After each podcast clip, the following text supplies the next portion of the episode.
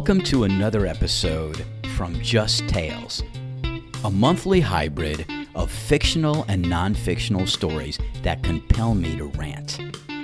There'll always be a golf story or two laced into my blog because, well, it's where I spend a good amount of my recreational time. So, whether you're a golfer or not, if you're a skeptic, doubter, or open minded, this is the place for you.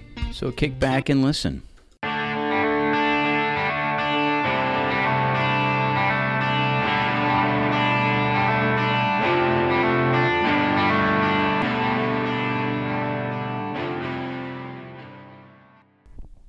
This is the last episode for 2022, and I'd like to express my sincere appreciation to listeners who tuned in in 60 countries and 1,051 cities worldwide. It's been another unique year, not only in the sport of golf, but around the globe. Now, we're all going to be blasted with the news and review for 2022 for the next few weeks, so I won't bother to bore you with more of the same. I'll just say this the entire world, just like the golf world, has become even more divisive. Most of what we hear is from the fringes with loud voices, despite the fact that most of us sit somewhere in the middle. So I'll just leave you with a saying that my dad used to repeat often Don't believe anything you hear and half of what you see, because the truth lies somewhere in the middle of every argument.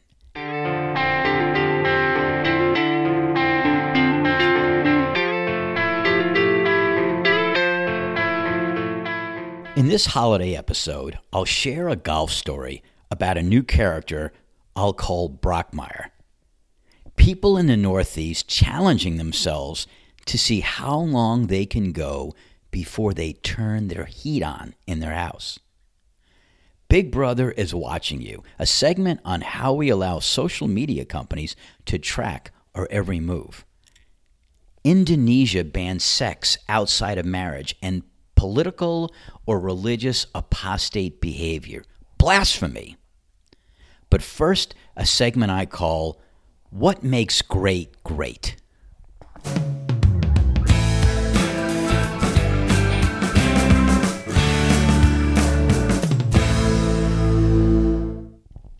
There's this trend going viral about who's the GOAT. G OAT, the acronym for greatest of all time, a pop culture catch all. But the GOAT didn't always have the positive connotation as it does today. The history of our sport is braying loudly with negative accusations of being the GOAT. It wasn't an acronym then, it was a condemnation. Willie Shoemaker, you know, when he was probably the best jockey of all time, stands up early in the 1957 Kentucky Derby to lose it. Chris Webber's timeout, and by the way, I was there when he ended the NCAA National Championship in 1993 when he calls a timeout, but he didn't have any left. Fred Merkle of the 1908 baseball New York Giants. Now they're the San Francisco Giants, but he fails to touch second base on a walk-off single, loses the game.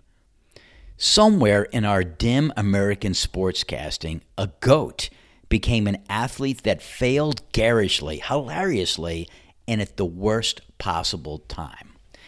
If the GOAT still had that connotation, it would have been awarded to Jakobi Meyers of the New England Patriots last week, who, with seconds left in the fourth quarter in a tie ball game, decides to lateral the ball backwards instead of trying to deke and head fake some of the Raiders in his way to at least try and make a touchdown.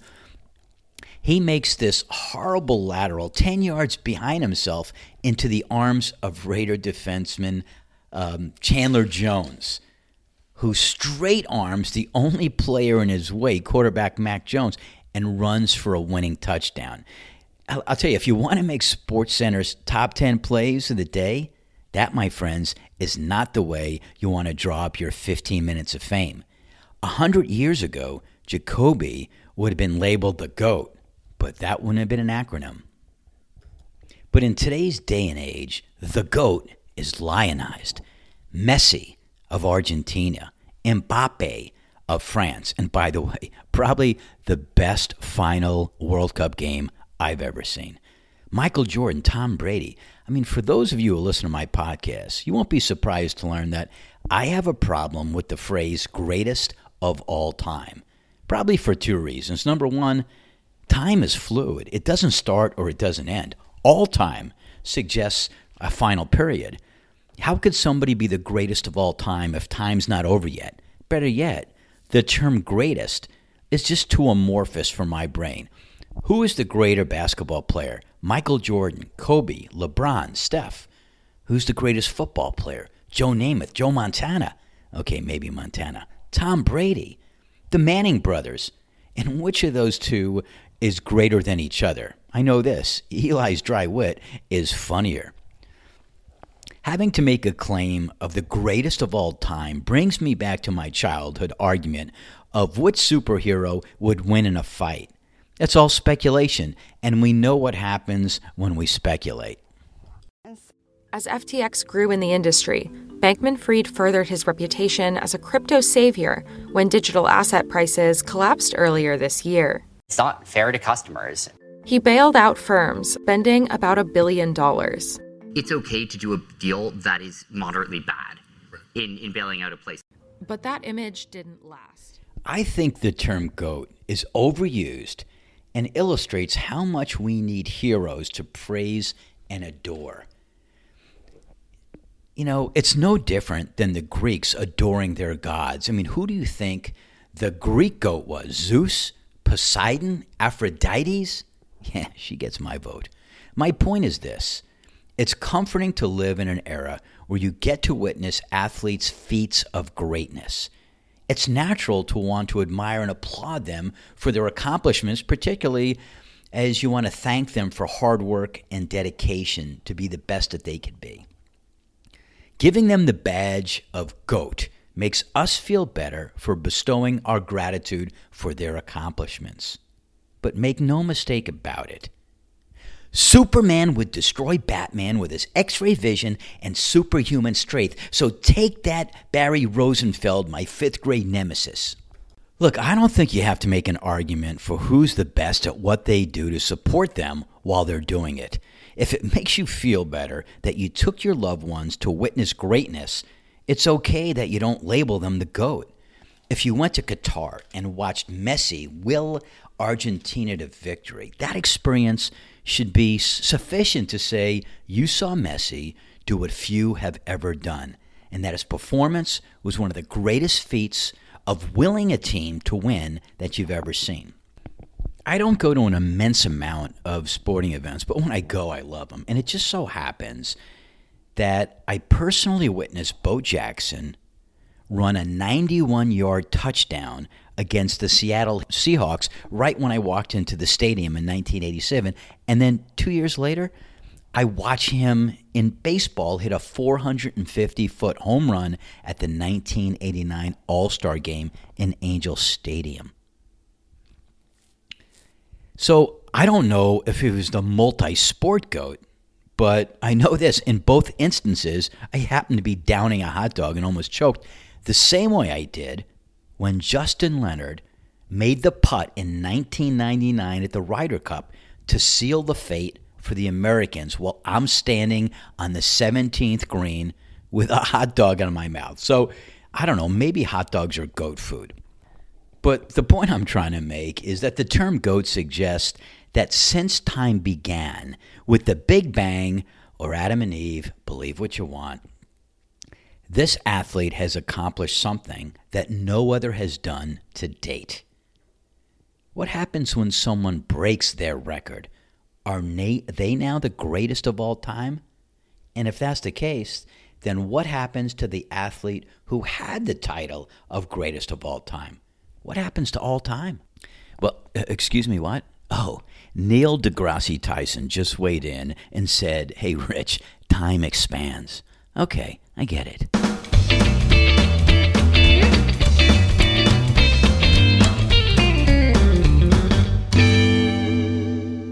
Indonesia bans sex outside of marriage.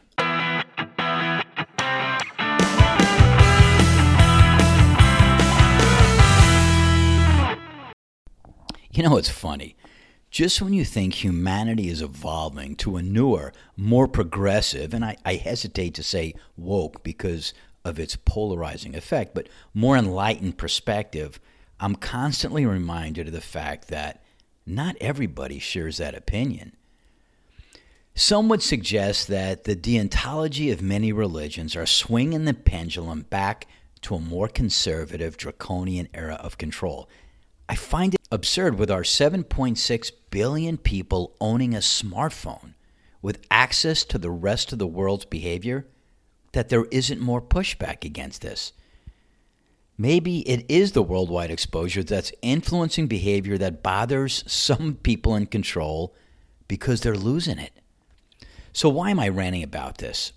Recent lawmakers in Indonesia approves an overhaul of their criminal code that punishes people for offenses like sex outside of marriage and blasphemy, which is basically talking shit about your government. I mean, could you imagine in the United States Congress and Senate sending a bill to the president to do the same thing? I mean, it would eliminate most nude services. It would put John Oliver, Bill Maher, Steve Colbert, Hasan Minhaj, and Jon Stewart back to the writer's room to come up with new material. And sex outside of marriage? Hey, isn't that most sex acts anyway? Certainly by volume. I mean, how do you police sex outside of marriage? And who do you recruit to enforce it? Karens? Meter maids? Or those airport security people outside at the curb barking at you to move your car? You know, it's funny. When I lived in Chicago and New York, the airport curb security staff were the nastiest junkyard dogs and the most irritable service individuals I've ever experienced. Now, fast forward, I moved to Charleston, and my experience at the airport took an entire 180 degree turn. The nicest, polite security force that didn't make me feel like I'd violated one of their family members or was plotting to do some horrible things at the airport. Because here I am with an open trunk filled with golf clubs and smelly golf socks. They got it. You know, I just hate to be that couple on vacation in Bali to be arrested for violating Indonesian new morality laws. Mean, really, what series of events have transpired in this democratized country to influence this overreaction?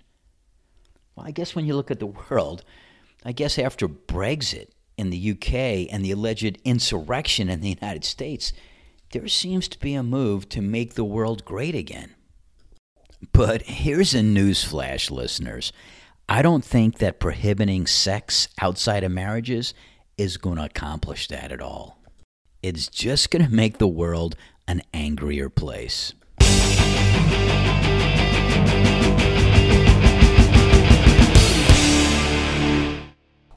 Brockmire, the most non Zen golfer of all time.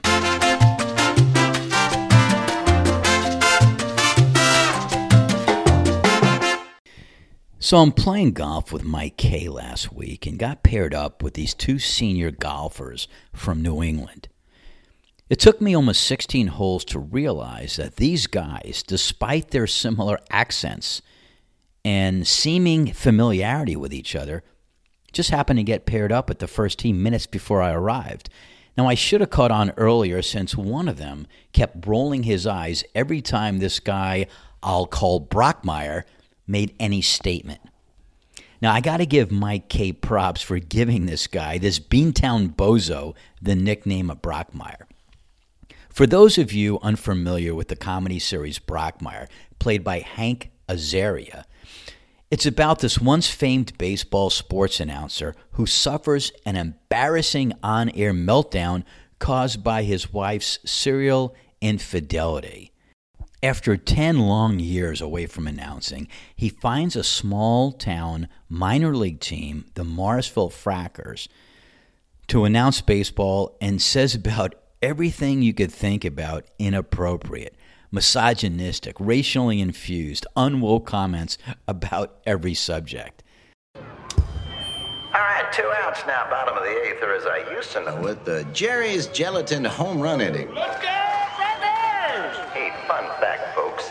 Gelatin is made from the bones of slaughtered cows and pigs, which are then crushed and treated with acids and chemicals until they're reduced to a fine collagen powder. Fastball just catches the inside corner 0 1. I ask you, Morristown, what kind of a creature doesn't just kill its prey, but then uses science to rob it of its very living essence? Stevens just misses with a breaking ball outside. Count evens 1 and 1. Make no mistake, there's nothing decent about human beings, folks. No objective, definable form of good. Not really a soul, or more like the absence of a soul. Just blackness. So, if you want to stare into the gaping yawn of oblivion, don't look up to the heavens. No, no. Just look squarely into the mirror. Strike three called, and that'll end the eighth. The senior New Englander fit the name. I mean, it first started when I asked him if he wanted to play from the gold tees, which were approximately 500 yards shorter than the white tees. And his response and his tone was like, You got to be kidding me. Those are old men tees. I'm playing the member tees. Now, Brockmire had to be this septuagenarian with an ego the size of Fenway Park. From the time we teed off until we putted out on the last hole, Brockmire never shut up. Just because you have an opinion on everything doesn't mean you have to share it, unless you have a podcast and the world is your oyster. But Brockmire teed off first on every hole. He drove his cart directly to his ball without regard for where anybody else's ball was. And, you know, some of his drives were longer than ours. So typically, when you have a longer drive, you drive your cart up to where the shorter drivers are. You wait so you're not in their way, and then you drive to your ball. But that's not what Brockmire did. He would drive up to his ball. Now, of course, he didn't want to get in our way, so you know what he did? He just hit his shot. So no matter where he hit his drive, he would drive up to it, and no matter where anybody else was or what they were doing, he'd go and hit his second shot. Now he gets to the green. What do you think he does? He gets to the green, and regardless of where everybody else's ball was, he immediately goes to his ball, lines up his putt, and puts first, even if other guys were farther away. And then, after he puts, he talks while everybody else is putting. The best part was not how he just didn't understand the etiquette of golf. The best part is how he reacted to his bad shots, which, by the way, were on just about every hole. First of all, he yells his name out Brockmire, you idiot! understand his name's not Brockmire, but I, I think you get my point. I mean, I don't want to use his real name. I mean, I don't want to be accused of libel. Toward the end of the round, while he was chastising himself, I just felt, you know, I'm going to be the better man here. And I go up to him and I go, you know, there's this really good book out there. And I've suggested this book to others because somebody suggested it to me when I was younger. It's called Zen Golf. And he agrees he has a problem maintaining composure and containing his emotional outbursts. So I figured, okay, I figured maybe the conversation's over. And the fact that I mentioned to him there's this book called Zen Golf, maybe he's going to be more self aware. Two holes later, and after another outburst, after missing the short putt, I just reiterated my reading advice but I believe that three times a charm. So the next hole, when he tees it up first and then whacks his drive into the marsh and gets disgusted with himself and yells, Brockmire, you idiot, I just said lightly under my breath. The book might not improve your swing, but I think you're going to like yourself more. And you might say, hey, Rich, that was a douche move, rubbing salt into the wound. But Mike K would attest to the fact that Brockmire was this unbridled, loud, selfish golfer that had very little interest in the subtleties of golf etiquette. And while being self destructive after every bad swing and every missed putt, his negative energy was bleeding all over every other golfer that had the misfortune of teeing it up with him. They say that it's important to leave a golf course in better condition than when you first step foot on it.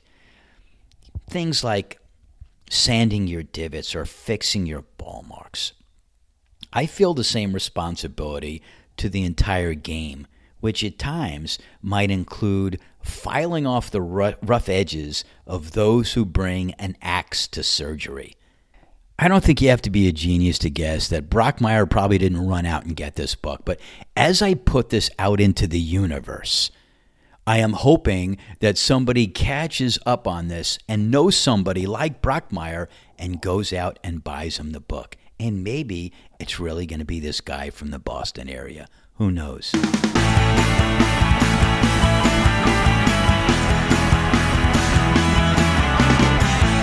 When fall turns to winter, how long do you wait to turn the heat on?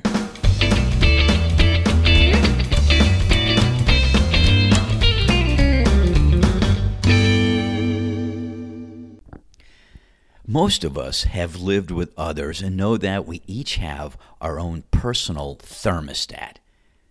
Some run hot and some run cold. I've always been told that I'm the human torch.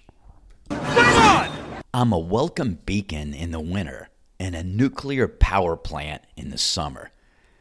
It's rare to find two cohabitants, particularly opposite sexes, to run at the same temperature. So there's a lot of thermostat manipulation as season temperatures change. Not a riveting epiphany, right? But here's the rub. As the cost of energy skyrockets out of control, the cost to moderate your household temperatures to fit your or your roommate's comfort zone can be shocking when the bill arrives.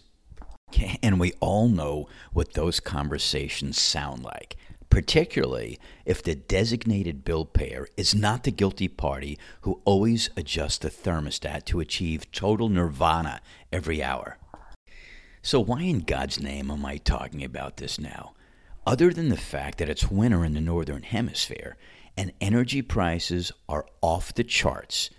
I read this story a few days ago about a 36 year old, Brian Chevalier, living in Rhode Island, who challenges himself not to turn on the heat in his place until he could no longer stand the frigidity of the winter. Chevalier's Facebook and Twitter page have 28,000 followers that are cheering him on and sharing their own attempts to keep the heat off. I mean, could you imagine coming home from work and still wearing winter jackets, hats, and gloves in the house to avoid getting hypothermia, and then going to bed and waking up in all of those clothes? But here's part of Chevalier's rules no electric blanket, no space heaters, no wood stoves, or no quick turning on the heat and turning it off. I mean, when temperatures get back up into the 50s in New England, he opens the windows to get this, to bring in the warmer air. His followers comment on how long they could last until they flip on the heat. Some have braved it until mid November, but eventually acquiesce and succumb to the comforts of heat. Everybody tries to beat last year's record by adding on more days without turning on the heat.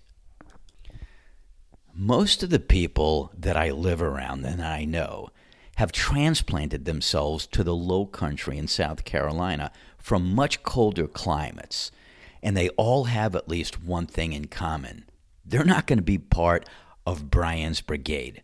Warm weather communities have been bulging at the seams when telecommuting and remote work became acceptable means of work. Now, I applaud Brian and his followers for making a game out of energy conservation, particularly as I sit comfortably in less harsh of a climate and turn my thermostat up whenever there's the hint of the temperature diving below 60.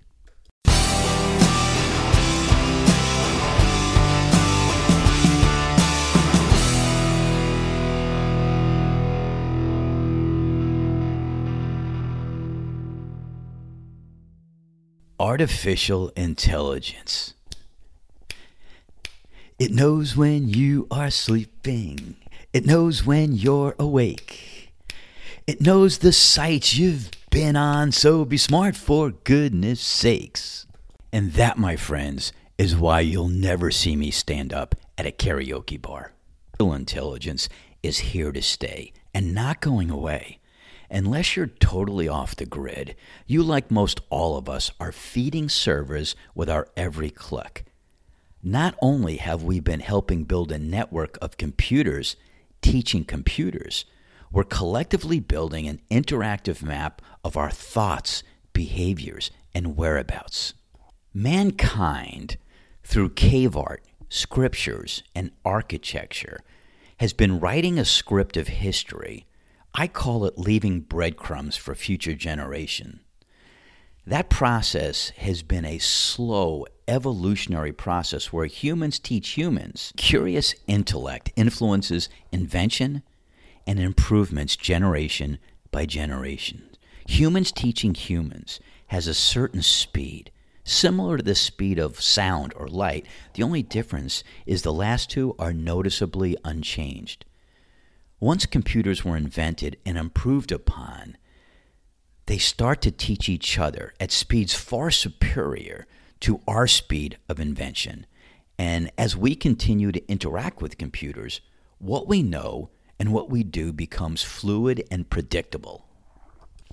Now, don't get me wrong, I am a heavy user of technology and appreciate the comforts it affords me in my lifetime. The invention and commercialization of the microwave the smartphone, GPS, Google, and online shopping have made my life easier, more connected, and satisfies my intellectual curiosity. I no longer have to wait 20 or 30 minutes to eat a hot meal if I'm in a hurry, despite the fact that I really like cooking. Because of technology, I now have the choice to be able to do something really quickly or take my time. Yeah, when it comes to cooking, I could find everything on YouTube or TikTok. I could see people in one minute teach me how to do things that I would have had to read a cookbook for, or maybe it's passed down gener- generation to generation. With technology, I could do things and learn things so much quicker. When I was a kid growing up, we had a piano in our house, and the only way that I could learn how to play is by having a piano teacher come to the house. And I could say this categorically I despised every piano teacher that came to our house. I just didn't like the experience. But now, with YouTube, every new piano riff that I've learned, every song, comes from two, one to three minute tutorials. I guess I'm an autodidact and I need to learn at my pace, and technology offers me the opportunity to go search for the things that I need. It's delivered in breakneck speed and I don't have to have a piano teacher telling me, why didn't you practice last week? That's horrible. You're moving backwards. I guess that was my experience. Yeah, I can't get enough technology. I've got over a 100 apps on my iPhone, many of which are linked to my iMac to allow me to see things, hear things, research things, bet on things, get to places without getting lost, buy things, and control things and even creep on social media in a legal and adult way. I am moderately certain that those conveniences come at a cost of giving up my anonymity, my whereabouts, and just general interest in things.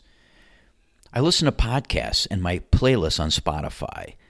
They have this uh, free service called Spotify Wrapped, where they take my listening for the previous year package it up in different categories that I might be interested, like songs I might have missed, categories like blues, rock, mellow rock, and artist messages. They have developed playlists for me to commute to, to work out to, to road trip to, to relax to, and sometimes to meditate to. They give me options of podcasts that I frequent and recommend other podcasts. They've done that by taking my history, compare it to millions of other users who might listen to similar things, and then recommend if they like this, then you're going to like this. And you know what? I am oddly okay with the results of having my data analyzed because they're giving me solutions that might keep me as a loyal Spotify user. If this is the Trojan horse that gives my future enemies a look into my playlists, into my habits, uh, my 5,613 minutes of listening, which, by the way, is more than 47% of other listeners in the United States. So I must listen to music a lot. And the fact that Van Morrison, Counting Crows, Joe Cocker, and of course the Grateful Dead were my top bands basically says I'm probably too old to fuck with. Hey, data collection is a serious business. If used productively, it could connect those who make things to those who are most inclined to buy those things. If abused, it can frustrate any smartphone user with excessive pop up ads regarding something they Googled, or even more sinister, something they talked about while the location of their smartphone was in airshot range. That, my friends, is creepy. Or if used against us, can track where we go and with whom we interact with. This is why the U.S. Senate moved to expand the ban on TikTok being downloaded on government issued smartphones. That's approximately 2 million federal employees. And if the states follow suit, that's an additional 5 million state employees. A total of 7 million government issued smartphones that could be housing the assumed Chinese Trojan horse. You know, it's like the one you see in front of P.F. Chang's. Obviously, this is a thing and a worry that something that is seemingly entertaining, educational, intoxicating could be a facade for data collection as a strategy to eventually hypnotize us into dancing and singing while the Chinese regime plots a takeover. And I'm not a government employee, but if I eventually have to forfeit TikTok to save the country, I'll do it. But what do I replace it with? Facebook Reels or now YouTube Shorts? Either way I choose, it's still feeding the AI monster that will continue to algorithm me to death with all these things I want to see, hear, and participate in. There's no going back, so proceed with caution. And why do I keep getting all these seductresses and friend requests from, well, I'll call them millennials, with zero posts and a thousand followers? I got to be honest with you, I'm not sure that they're loyalists to my podcasts. I think I just better check my browser history.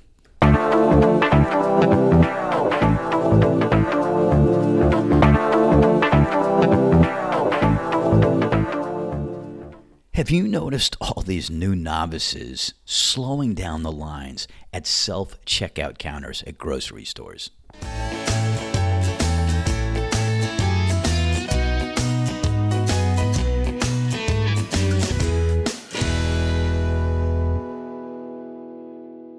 Another holiday season, which means everybody comes out of the woodwork to shop. Now, I never minded the experience of walking into what we now call brick and mortar. You know, the retail experience of walking into a particular store to find what you're looking for.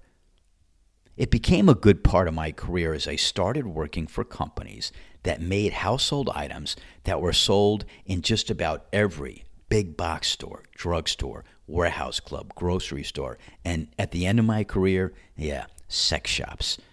Once you work in consumer products, when you walk into a store, your mind is trained to think differently. I walk in a store and I look at, hey, what's on display? What's on sale? What's being cross merchandised together? And which brands are the big dogs? Now, usually their brands are in the middle or the front of the aisles and are at eye height. Eye height for somebody that's five foot five. Now, those brands don't magically appear in these hotspots. There are teams of data junkies from each of these brands that convince retailers how to optimize their traffic flow, sales, and profits by putting their brands in these key positions. That became my special power at the tail end of my sales and marketing career. So now when I walk into, like, I'm walking by the yogurt section, I could see that the brand Chobani has basically boxed out other yogurt companies. They boxed them out like Dennis Rodman because their category management department must be stacked with clever insights people. As a shopper, I have this one credo when I go shopping it shouldn't take longer to check out than it does to shop. Earlier in my life, when I was, say, less patient and far less zen, out of the frustration of having to wait in a line longer than it took me to shop, I would just walk away from the checkout lines, leave my stuff in a basket, and walk out of the store. Douche move, right? I know. I'm working on it, trust me. I was probably not the only impatient shopper out there, as evidenced by all of these new self checkout machines. I love self checkout. I always challenge myself to be the fastest at swiping, bagging, and paying. I mean, somebody has to set the flow as an example for everybody else in the line, right? But the process doesn't always go as smooth as it was designed to. Number one, if you buy any alcohol, the process comes to a dead halt until a clerk comes over, and that clerk has to be over 21 years old and then they have to put in their special code in the system to allow you to keep checking out. Number two, if you have fruits or vegetables without a UPC code, you have to work that touch screen a couple of times to get to the right item, the right package, all of those things. And number three, if there's an issue of a UPC code on a product that you're trying to scan that's scratched or just doesn't pick up, again, you have to call that special person over. But barring some of those things, all of this should go much faster than if you were going to go into a manual checkout clerk. I mean, that's theoretical. I had an experience the other day that I'm still laughing about. So I spend 25 minutes grocery shopping at one of the more frequently shopped stores in Charleston. When I get to checkout, there are only three manned registers that are open, and the lines were queued up so deep that people were heading queued up back into that heavy traffic area aisle. So I quickly decide to head over to the self checkout lines, which I tend to like to do anyway. Now, there are at least six self checkout registers that were occupied, and there were four people waiting in line behind them. Okay, I figure six people that are working the self checkouts would be done I don't know, 10 minutes at the worst. And then the next four would replace some of those six, and I'd be done no more than 15 minutes max. Seems like a long time, but it's holiday shopping, and, you know, I'm so zen right now. It's crowded and busy, but how long can self checkout take, right? So I'm standing there, five minutes goes by, and only one of the six people who were self checking when I got there had left. So that means one of the four in front of me went there. Now there are three people in front of me. And everybody that the three people that are in front of me, everybody's on their phones or they've picked up one of those magazines at the checkout, you know, People, Us, things like that. And they are diligently reading that because they know it's going to take some time. And, you know, so now one uh, spot opens up, one of the ones in the front. And these three people in front of me, they're on their phones, they're reading the magazine. What do you do? Do you say, Excuse me, the checkout is open up front? Mind you, we're in Charleston, South Carolina, where it's even unusual to hear somebody honk their horn in traffic. And if they do, you can bet their license plate is from another state. I'll let you fill in the blank in whatever state shame you want to state shame. So I'm sitting there, I'm standing there, waiting. Nobody says anything to the guy who's next in line until finally that one self checkout helper alerts him that there's an open checkout. I mean, that 30 second delay seemed like a lifetime. But hey, I'm working on myself. I'm Zen. So, five of the original six are struggling using the checkout. One guy couldn't figure out what kind of squash he chose and how to get the self checkout helper to point on the screen to the only picture of squash that was on the screen. Okay, you know, maybe it was his first time. one gal in her 20s couldn't find her ID to prove that she could buy this bottle of wine. So she had to wait for that checkout person over 21 to come over and validate her ID. And another person seemed to be like playing Tetris with each of her scanned items to make sure they fit perfectly in her bag after she scanned them. So now 20 minutes have gone by, and there's still a few people in front of me. Finally, everyone in front of me is on the self checkout. I am now next. 25 minutes have already come and gone, exceeding the amount of time that I was shopping. But I'm next in line, and I figured that I just couldn't leave my card at this time. I'm working on myself. How long can it take for one more person to vacate? Now I'm starting to feel like that golfer who has to comment on how slow the golfers in front of them are. Why is that guy waiting to hit? Did he just take two shots? How long is he going to line up that putt? So I kept watching these self checkout shoppers while six people got in line behind me. So now it's a little stressful. I mean, how hard is it to scan an item, put it in your bag, and pay? It's like everyone in front of me was on the remedial checkout class. Finally, one of the checkout stations cleared, and I made a beeline to show all the people behind me that I was respecting their time and I know how to do this. So now I pull up my first item, a vegetable. Oh shit, I have to look up the description. Is it organic or not? Fuck. The organic pick looks just like the other one. What do I touch? I don't know. And I hit the organic one. Okay. Next, how many items do you? Okay, it's two items.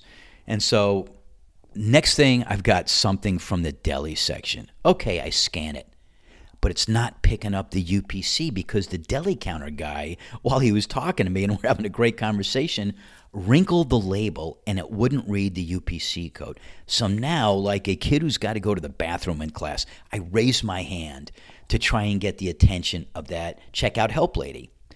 She finally comes over and she says, Okay, I'll take it over to the deli. She gets this other young girl to stand there and kind of watch to help while she goes over to the deli. Okay. So I'm like, okay, uh, how long is this going to take? This is getting worse, right? So I go through a few more vegetables, look UPC's up. Hey, you know, I'm trying to eat healthy these days, right? I then go to proceed to weigh a bunch more produce, which requires more touch screening, which I now have become an expert at and finally have gotten to the bottom of my list. The last item, a case of Yuengling beer which of course I can't proceed with because the new checkout helper is under 21 and she's got to wait for that gal to get back from the deli. So I look back at the line and there are six people looking at me. Not all of them are on their phones, and it looks like they're giving me the stink eye. I mean, that's the same look I gave the remedial shoppers in front of me. Now I'm a remedial shopper. The checkout assistant gets back with the deli items, puts a special code in for my beer, and I'm done. And I really I wanted to explain to everybody behind me that I'm not the problem, but who cares? It made me very aware that everybody's got to deal with the same stuff. It's it's a system that's still improving. I mean, doesn't the current system of shopping seem odd to you? You find things that you want to buy, you place them in a cart. You take that cart to the scanning center. You take the items out of the cart, you scan them, you put them in a bag, you take the bag, and you put it back in your cart. The future of shopping is not self checkout lines. It's Amazon Go until it's just Amazon. And I'll explain this.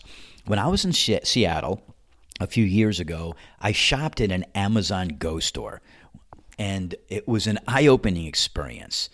After setting myself up with a special app, which attaches to my credit card, I walk into the store. I take items off the shelf. I scan them with my phone. I put them into a bag that's in my cart. And then when I'm done selecting all my items, I take the bags and I walk out of the store. No checkout personnel, no self checkout, no baggers. Bam. I think Amazon Go is an intermediary step that takes us from registers to RFID coded items that will charge you when you leave the store. And then the future, I think, becomes 100% delivery with drones and autonomous self driving cars. But for right now, I'll take my chances with the self checkout option and try not to be the problem again.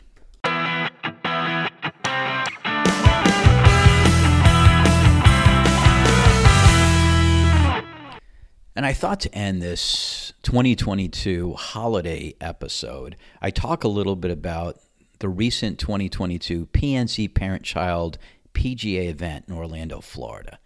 The two day scramble featured Tiger and Charlie, and you know, I enjoy watching the Woods' team limp their way around the golf course to compete for the coveted trophy. The similarities between the two are just uncanny, and their competitive relationship with Justin Thomas and his dad is worth the price of admission. What I gather from watching the event for the past several years is that it means something special to the players and their families, like no other event.